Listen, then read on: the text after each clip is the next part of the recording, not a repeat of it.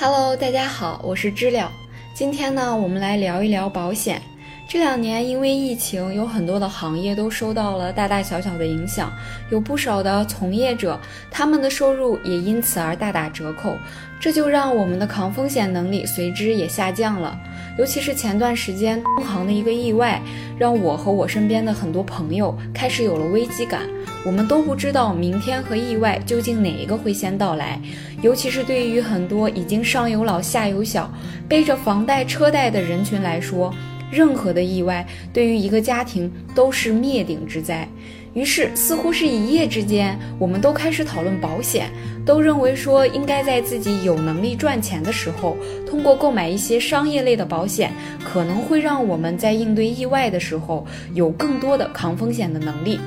但是隔行如隔山，保险对于我们大多数人来说都非常的陌生。我们可能一时想不明白为什么要去买一些商业保险，毕竟大家都会有医保，以及我们究竟应该选择什么样的保险，通过什么样的渠道来购买，或者说具体到我应该买哪一家公司，或者是找到哪一个代理人来进行购买。所以说，我们今天的这期节目呢，邀请到了一位专业的保险从业人石头小姐姐，让她从专业的角度来帮我们进行分析，告诉我们关于保险为什么要买，究竟要买什么，去哪里买。买谁的？当然，请大家放心，我们这一期的节目绝对没有任何广告，也不会推荐任何具体的保险公司或者是保险产品，请大家放心的倾听。好了，话不多说，让我们的石头小姐姐跟大家打一个招呼吧。呃，大家好，我是石头。呃，目前呢，我是在保险行业从业第四年的开始。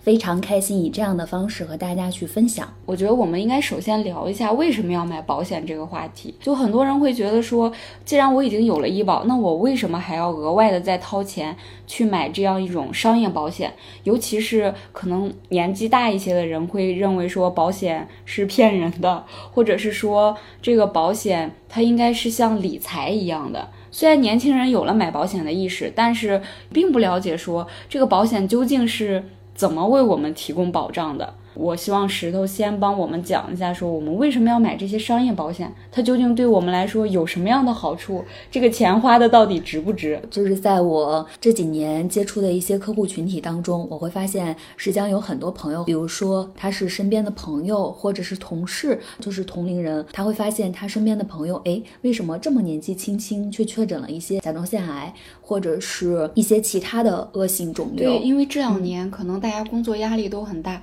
像。甲状腺癌、乳腺癌，对乳腺癌，然后还有像一些什么女生可能还会有一些什么乳腺结节、子宫肌瘤，对，就这种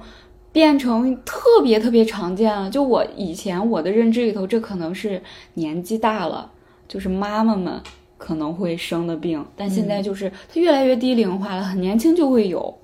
所以你会发现，实际上就是疾病的这个呃高发，然后以及疾病的这个年轻化，实际上在我们这一代还是很普遍的。嗯，就像你刚才说到的，也有可能是我们工作压力太大了，然后还有另外一点，跟我们现在的体检也特别的完善，然后它就会很，就是说在早期就能发现我们身体里的这种结节，所以像甲状腺结节、乳腺结节，实际上在我们投保的过程当中还是特别高发的，嗯，以及你刚才说到的一些就是子宫肌瘤的这种情况也都是在存在的。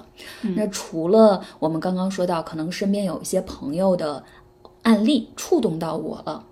那我觉得我要去了解一下商业保险。那还有一种可能就觉得说我身上还是背负着一些责任的。你比如说我们现在这一代，哪怕九零后、八零后，实际上很多人都属于上有老和下有小的一个阶段了。那如果是我现在辛辛苦苦的工作，那如果是我发生了一些意外的状况或者疾病的状况，会不会给我的家人、给我的孩子，甚至给我们的父母、我们的就是配偶，会留下一定的这种负担？呃，前一段时间的新闻你应该也有关注到，就是某个大厂的员工实际上是在健身房身故的这种情况。那如果是像他这种情况的话，你想想，如果没有商业保险，那我究竟能给家里人？留多少钱，以及当时新闻说他的整个家庭还是会有各种各样的什么房贷呀、其他贷款的这种负担。可能我们这一代人一旦就是工作。进入稳定以后，你的收入也开始持续性的增长，然后这个时候你的消费也会增长，很快就会背上房贷、车贷。就当你的身体很强壮的时候，可能你的钱会源源不断的进账。可是突然有一天真的说生病了，或者说遇到了意外，那房贷车贷不会停，他们还是会留在这儿。那你说我总不能说我背上一个黑名单，我把这个房子给到银行，我就。不去还这个贷款了，嗯，那东西我既然想留下，我就只能动我原本的存款了。那这个家庭的扛风险的压力就会下降，很可怕的。所以你刚刚说到的，比如说家庭的一些什么房贷呀、车贷呀，我觉得我们大部分人还是会背负着就是一些这样的贷款的。那如果真的发生一些意外情况，如果我没有配置保险的话，那就要动用我自己的储蓄。但是在我看来，商业保险实际上它的方式很简单，它实际上就是一个金融工具。能帮我们去转嫁，就是这个风险。你比如说，很多人可能一开始就会觉得说，那商业保险如果我配置的话，好像是一大笔的开支，对我来说是支出，而不是说收入。那如果房贷、车贷，实际上在我生病的时候，我是照样需要去支付的。但是如果当我真的确诊了保险合同列表里的重大疾病，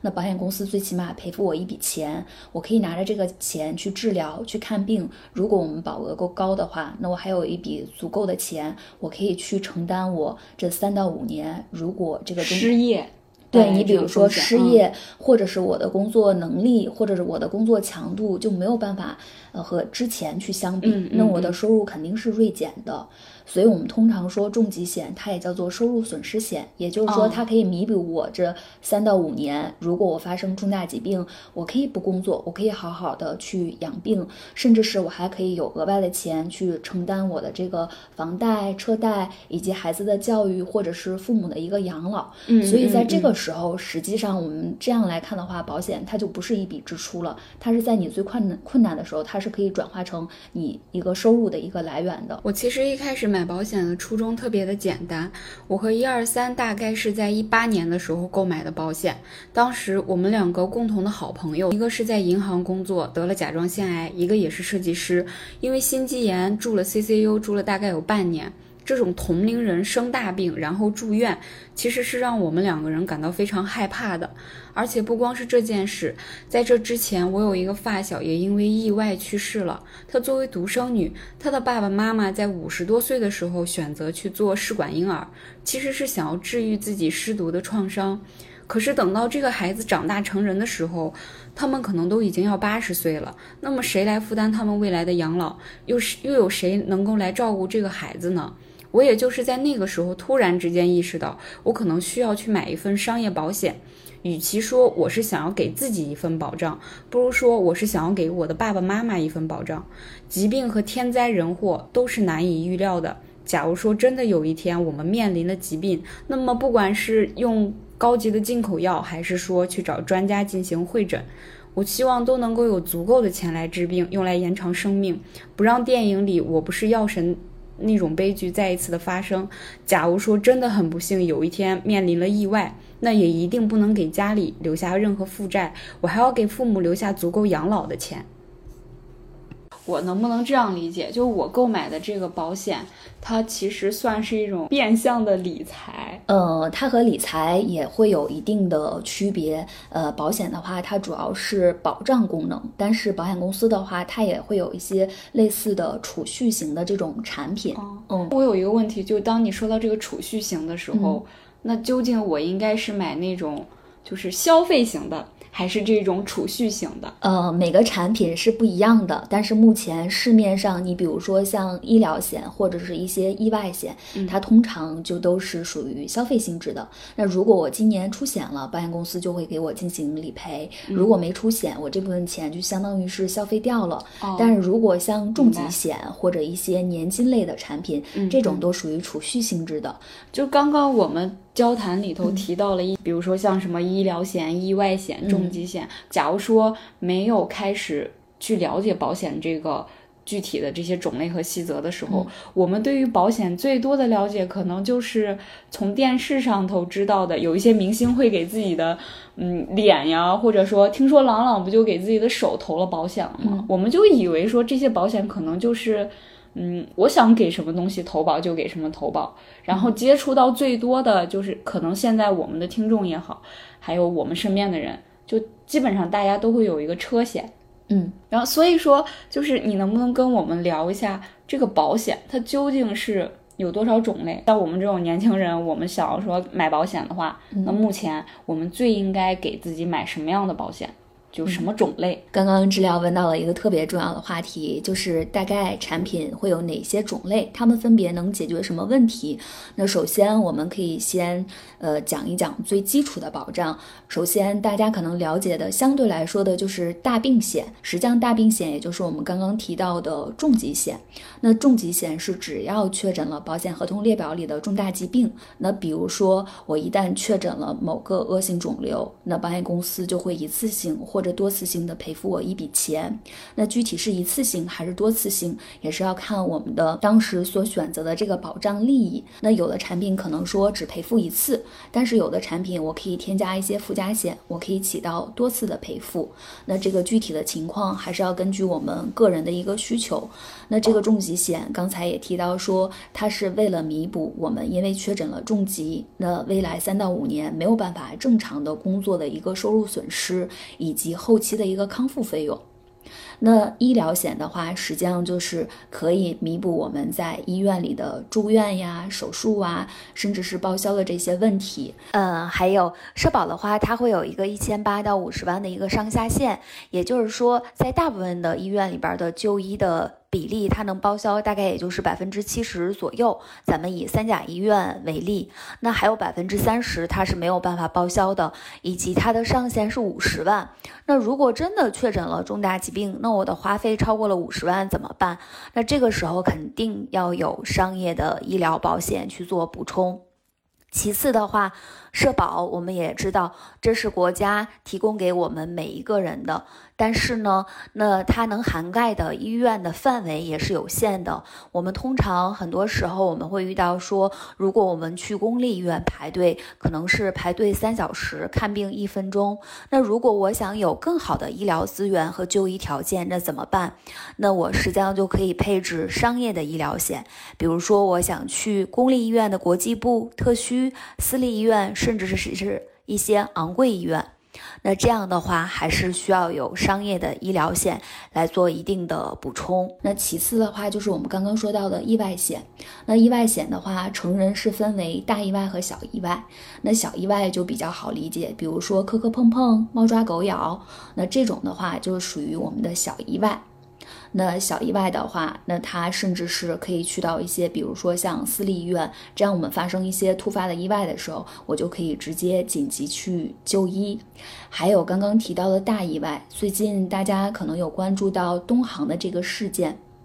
那如果试想一下，那如果是我们身边有一位朋友，那他真的是在这一家失事的航空上面，如果是我离开了，那我要不要给我家里人去留一笔钱？那这个大意外就是在触发这种重大的风险时候，我可以直接给我家里人去留一笔钱，通常一年的费用也没有很高，但是它可以撬动一个比较高的一个杠杆儿，这样的话，我的离开最起码不会给我家里人。会留一下债务或者是负担，因为我们哪怕离开了，那家里的房贷、孩子的教育、父母的养老，那我们不可能把我们这个所有的压力去分担给我们的配偶，尤其是有很多朋友还是这种全职在家的一个状态，那这个时候还是建议大家去配置这种大意外险。我是不是可以这样理解？这个重疾险就是重大疾病保险，就是说，当你得的这个病很难治愈成功的时候，或者说需要很长一段时间住院，嗯，然后保险公司一次性给你一笔钱去补偿你的，应该算是这种。对对对，它可以理解成是确诊给付性质的，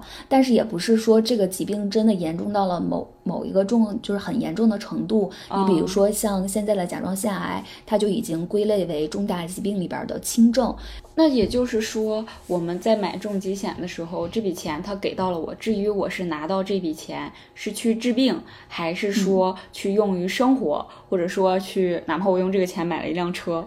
那都是保险公司不会管的。这个钱就是赔，算是赔付给我的。对，是的，是的。那比如说我真的是。到了病入膏肓的这种 状态，那可能我心目当中还有很多的梦想没有实现。那我最起码保险公司，比如说我的保额是一百万，直接赔付了我一百万。那我想去环游世界，或者是我想买一辆豪车，或者是我就想和家人度过最后的这种时光。实际上，重疾险它就相当于是确诊就给付了我一笔钱。但是如果我们有医疗险的话，实际上你的治疗的费用基本上医疗险再加上社保，就大部分就 cover 就全部都覆盖掉了。所以说医疗险就是嗯专款专用，说白了，你这个钱，你这个保险就是给你看病用的，甭管你是呃吃药呀、手术呀、住院呀、做治疗呀，等于说都是我们的医疗险在支付。对，简单的来说，我们可以理解成医疗险就是前期的看病的部分。嗯，那如果是重疾险，你可以理解成后期养病的一个部分。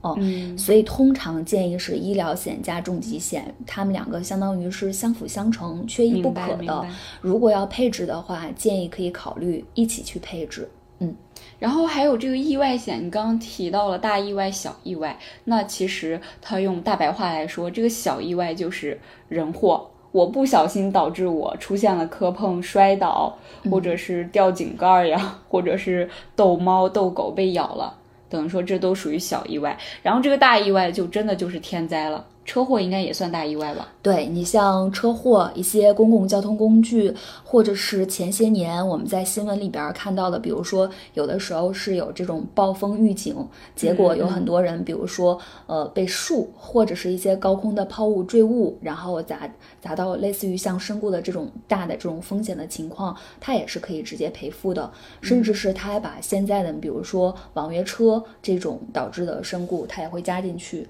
还有一些我们可能也。会遇到过说类似于商场或者某个公共的，就是公共场所，我们发生了这种电梯导致的身故，它也是可以进行赔付的。所以现在这种大意外险的赔付不仅仅是针对于这种公共的交通工具。那我们买的这些大意外险，跟比如说，因为我们平时坐飞机啊、坐高铁啊，它都是会有一个保险的。嗯，那它这个保险。也就是航空公司为我买的意外险，嗯，这种额度应该一般来说会比较低，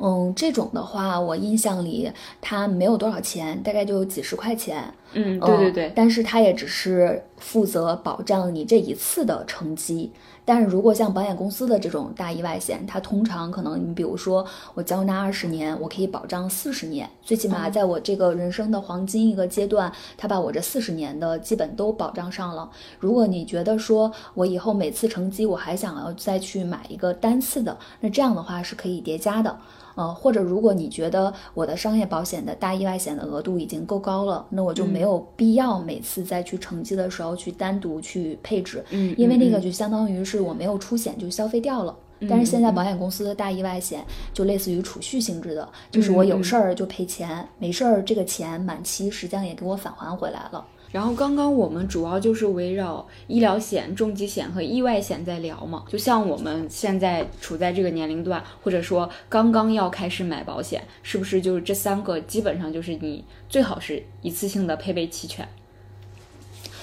呃，是的。呃，保险的种类实际上除了这三种，还有一些其他的。但如果说我最为担心的就是疾病或者是意外的风险给我或者是我的家人造成的这种风险的话，那还是建议先从这些最为基础的保障开始配置。那基础保障通常我们会理解为有重疾险、医疗险、大意外险和小意外险。但是目前的话，小朋友是没有大意外险，就只有小意外险。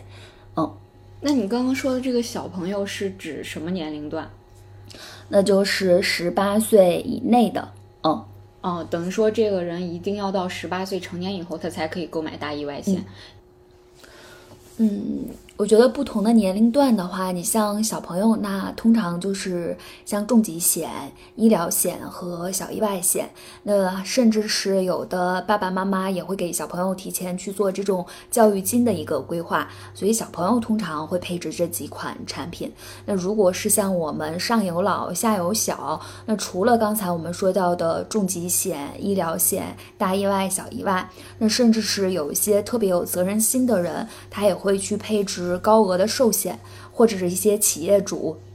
那他担心，如果是我的企业发生风险，或者是我发生身故这种大的风险的话，那我最起码要给我家里人留一笔钱。那还有一些朋友，如果是想做资产传承，那可能也会给自己去买一些大额的年金。那如果是像叔叔阿姨这样的一个年龄，首先他们的年纪甚至是超出了重疾险的一个投保的范围，因为很多公司的重疾险是到五十五岁。那不同的公司可能年龄的要求不同，那会建议他们首先去配置一些意外险。医疗险，那如果还会有额外的一个预算的话，那还是建议他们可以提前的去规划自己的一个养老配置。嗯，就等于说我出现了很小的磕碰，除了我的社保给钱以外，那我的这个小意外险就社保不报销的这些东西，我的小意外就已经开始给我报销了。然后当小意外险覆盖不了的时候，这个时候我的医疗险会被启动。当我的医疗险开始启动，这个病变得很大的时候，然后重疾险就可以开始一次性的赔付，等于说他们算是一个多层防护吧，就像那个防护罩一样，一层一层加上来。就我这，我不知道我这种理解对不对啊？呃，是的，在我看来，就是如果是我们拥有了这个小意外险、大意外险、重疾险、医疗险，基本上我们的健康保障还有意外上面的风险，实际上相对来说就比较的齐全了。但是也会建议我们每一年去梳理一下。首先是因为我们的收入是逐年在提升的，其次的话，我们的需求也在发生一定的变化。那要不要去调整我们的保额？要不要去？增加或者是减少某一些方面的保障，这个也还是要和自己的保险代理人去可以进行每年的一个复盘。当大家已经知道了说这个保险具体是什么种类了。嗯，现在我们需要解决的下一个问题就是，那我们究究竟应该通过什么样的渠道去买？因为我也看到，我有很多的阿姨，就是我妈妈的朋友或者是邻居啊什么的，他们这些年纪比较大的阿姨在退休之后，觉得生活太清闲了，可能就会去到一些保险公司做保险代理。嗯，那像我爸妈他们买的保险，就是通过我们邻居家的阿姨来买的，就老年人。或者是中老年人，他们更倾向于说我是出于人情去购买这样一种保险，被他们游说也好，或者说他们自己有了保险意识也好，就第一选择肯定是找到熟人去买这样一个保险。然后另外就是我还有一些在银行工作的同学，那他们银行也有推出这样一种保险，他们也可以代为销售。然后这个时候我们同学之间，假如有谁想要买保险了。嗯，可能就会找到他们，因为他们平时也会在我们的同学群里头，嗯会发一些这种保险的具体信息。那我们现在可能这就是我们这一代人选择的一种渠道。然后另外就是，我也看到有一些电子支付平台，你比如说支付宝的那个特别有名的那个相互宝，嗯，就这种也可能是很多人也会选择，因为那个相互保好像是需要花很少很少的钱，也算是一种消费的保险。嗯，这是我们这些年来能够看到的一些具体的。然后另外，可能就是像你一样，嗯，属于比较年轻的、专业知识比较丰富的这种保险代理人。然后这以上就是我所能了解到了，我看到或者我的朋友们，我身边的这些人，大家都是通过这些渠道去购买的保险。那这些渠道有什么样的差别？或者说，嗯，有什么样的有优势啊，或者是有劣势？我们的听众啊，或者是我身边的朋友，大家还是想要去找到自己适合的，并不是说我要，毕竟保险它是一种消费，也是一种保障，我们不应该因为人情去选择这种东西，更应该是找到自己适合的。那实际上，他刚刚提到的这几个渠道相对来说还是很全的。那他们具体之间的一个区别是在于说，如果是像保险代理人的话，他只能去销售固定的一家保险公司的这个商品，所以他会对这一家的保险公司的产品会相对来说就会很熟悉。以及如果是你有保险代理人的话，他也会给到你一些很专业的建议。你比如说，我的需求是什么？我的预算是什么？我想用保险来。解决什么问题？那你的保险代理人可以给你出具一个很完整的，甚至是专属于你自己的一个方案。其次，如果是我出险的话，那可以直接联系到你的保险代理人。也就是说，保险代理人他的后续的服务也会特别的重要。就是我需要的时候，我就可以直接去联系我的保险代理人。那也就是说，保险代理人。就是我们购买的一种 VIP 服务，一对一的。是的，是的，可以这么理解。通常我们都说，保单签署的那一刻不是结束，而是我们服务的开始。然后，那像你刚刚说那种保险经纪人，他是什么呀？呃，保险经纪人的话，他通常是会代理很多公司的产品，所以他们的产品相对来说就会特别的丰富。呃，但是相对来说的一个弊端是在于说，如果我发生了理赔，因为保险经纪人他实际上，那如果要理赔的话，他还要再去对接你购买的那一家保险公司的一个产品的工作人员，所以相对来说，他不是说像我们保险代理人就是在第一时间为你去做这样的一个服务，哦。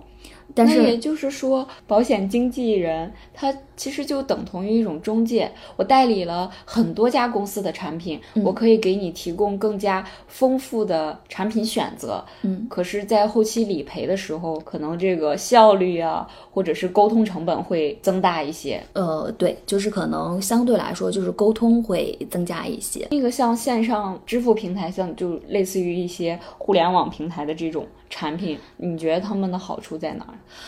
首先，第一个费率它会很低；第二个的话，就是那他们的健康告知相对来说可能也比较的简单，那我就自己自行去告知就行。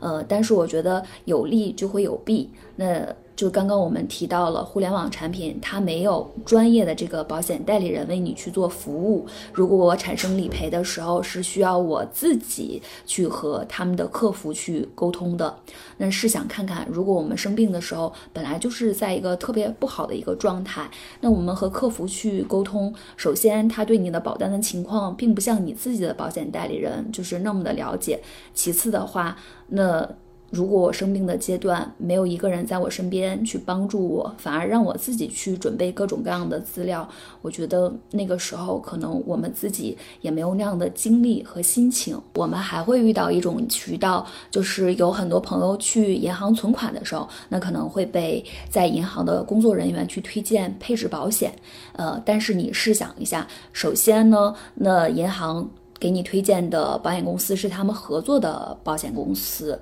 那产品的话，它是会有一定的局限性的。其次，那我还是建议大家专业的事情去找专业的人。那如果我买保险，我为什么不去保险公司去找代理人去做具体的一个沟通呢？所以建议大家，如果你是要去存款或者是配置一些银行理财，肯定这个是银行方面的专长。但如果你是想去了解保险，建议我们大家还是要。像去保险公司的保险代理人去做一个更加全面、专业的了解哦。嗯，那也就是说，互联网平台的这些产品，可以在很短的时间里花很少的钱给自己买到一份保险。但是它的缺点可能就是因为互联网平台销售嘛，我要面对更多的受众，它应该提供的就是一种普适性的服务。这个东西适合大多数人，但是不一定适合你。它其实就是一种网购，是那你后续的这个拉扯的时间。成本也会加大，但是对于那些现阶段钱不是特别多，又希望给自己提供一份保障的，可能互联网产品就是很好的一个选择。然后至于像保险经纪人，有一些人，嗯，可能就喜欢说，我想要看到所有的产品，我想要了解更多的东西，这样子我就会有选择。嗯，然后还有一些人，可能就希望我有一个 VIP 一对一的服务。嗯，呃，换句话说，就这些人可能就是甩手掌柜。我希望我把我的诉求表达给你以后，剩下所有的事情你都帮我处理好，我只用签字，我只管出钱拿钱。我们讲了一些。可以通过哪些渠道进行购买保险？大家可以根据自己的习惯，根据自己的需求，然后根据自己手里头的钱的多少来选择合适的渠道。但是我还是要提醒大家的是，嗯，我认为保险更多的来说，它是一种消费，它是为我们提供保障。无论你选什么样的渠道，一定要多考虑自己，少考虑人情，就是把自己放在第一位。然后现在我们知道这些渠道以后，去买保险的时候，专业知识又很匮乏，对整个领域也不明白，甚至对自己的需求也不了解，就不知道该怎么跟人家说，怎么沟通，然后具体说什么。而且那个保险合同，即便拿到我的面前那么厚。那么多的专业词汇，我也无从下手，我也不知道什么该看，什么不该看。嗯，所以那假如说，嗯，我们的听众有一些现在就决定说我要去了解一下保险，要跟他们进行沟通，那我们应该怎么跟他们沟通？沟通什么问题？表达什么样的具体诉求？拿到这种保险方案以后，我应该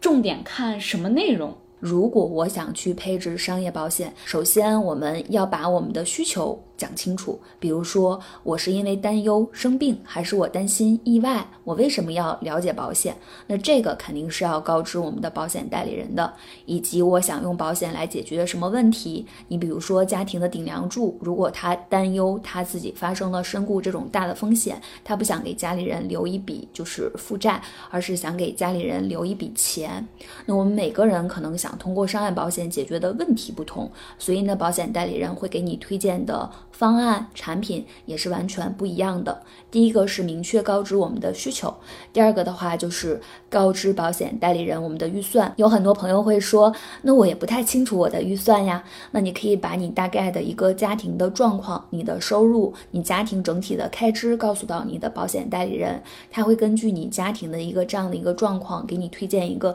相对来说比较合理的一个保额。这个保额是比较适合你自己目前的一个经济现状的。如果之后我们的收入能力是有所提高的，或者是我又多了其他的新的需求，那可以和我们的保险代理人再次再做沟通。其次的话，我们可以去看我们合同里边的这些免责的一些条款，或者可以直接让你的保险代理人告诉你有哪些有哪些是不赔付的。这样的话，我就会很清楚。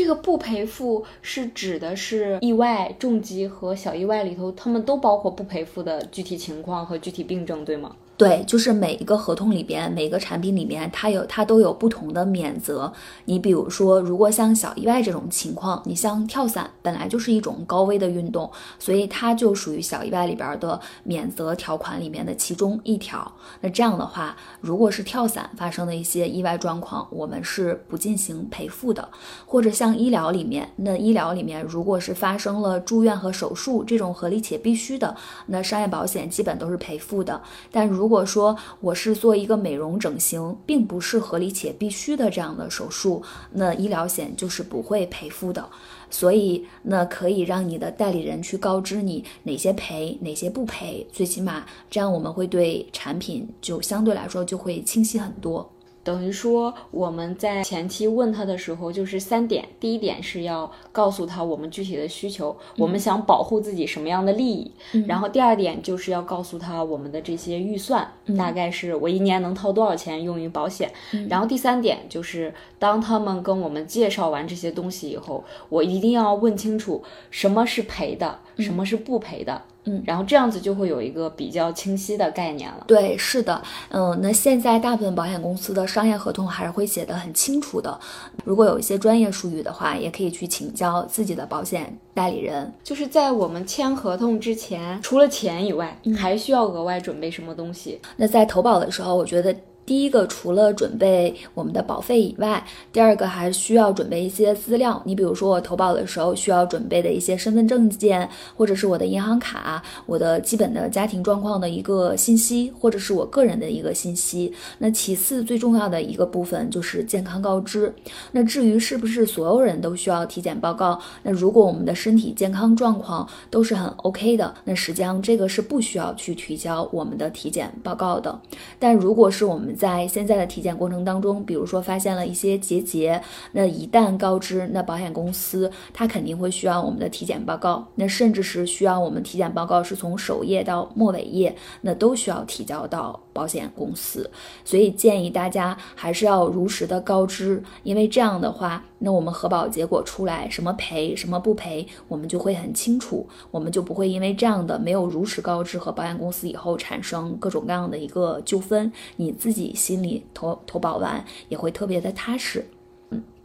还想给大家提醒的是，如果你想去了解商业保险，建议我们身体。在健康的时候，或者是我们年纪年轻的时候，因为这样的话投保肯定也会相对来说会更为顺利一些。我们应该怎么去选择保险公司，或者是选择什么样的代理人？当他具有哪些品质的时候？可以信赖他的，就可以通过他来，嗯，进行投保。首先选哪一家公司呢？因为我觉得每个朋友的需求可能不一样，那每家公司的经营的理念，或者是经营的风格，以及产品类型也都是完全不同的。那肯定是要先根据我们的需求。其次的话，我是建议大家去选择保险公司的时候，至少选择那这家保险公司是三十年或者三十年以上的这种公司。首先，三十年在行业里，我们叫做理赔高峰，因为基本上一家保险公司三十年会经历一个大的理赔周期。那如果它已经是经历过这样的理赔周期，说明它相对来说理赔是比较有保障，甚至是各方面相对来说比较稳健的。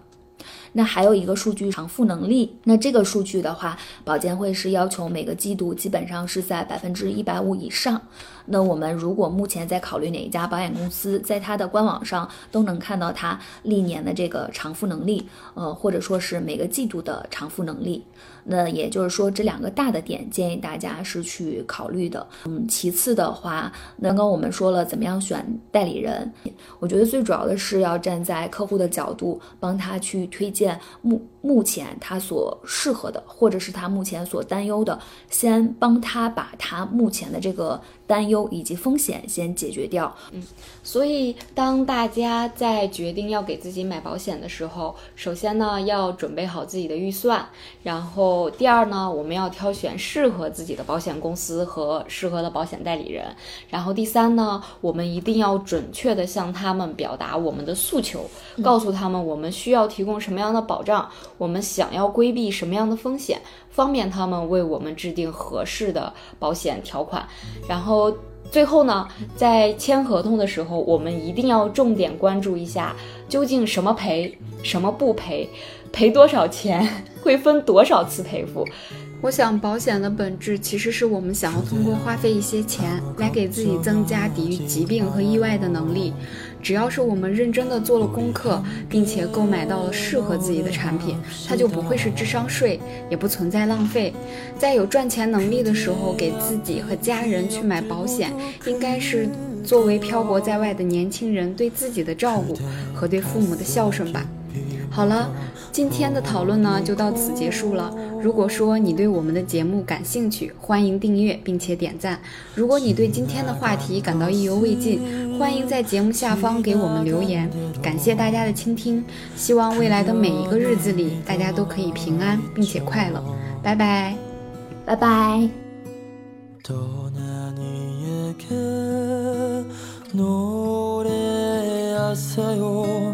후회 없이 사랑했노라 말해요.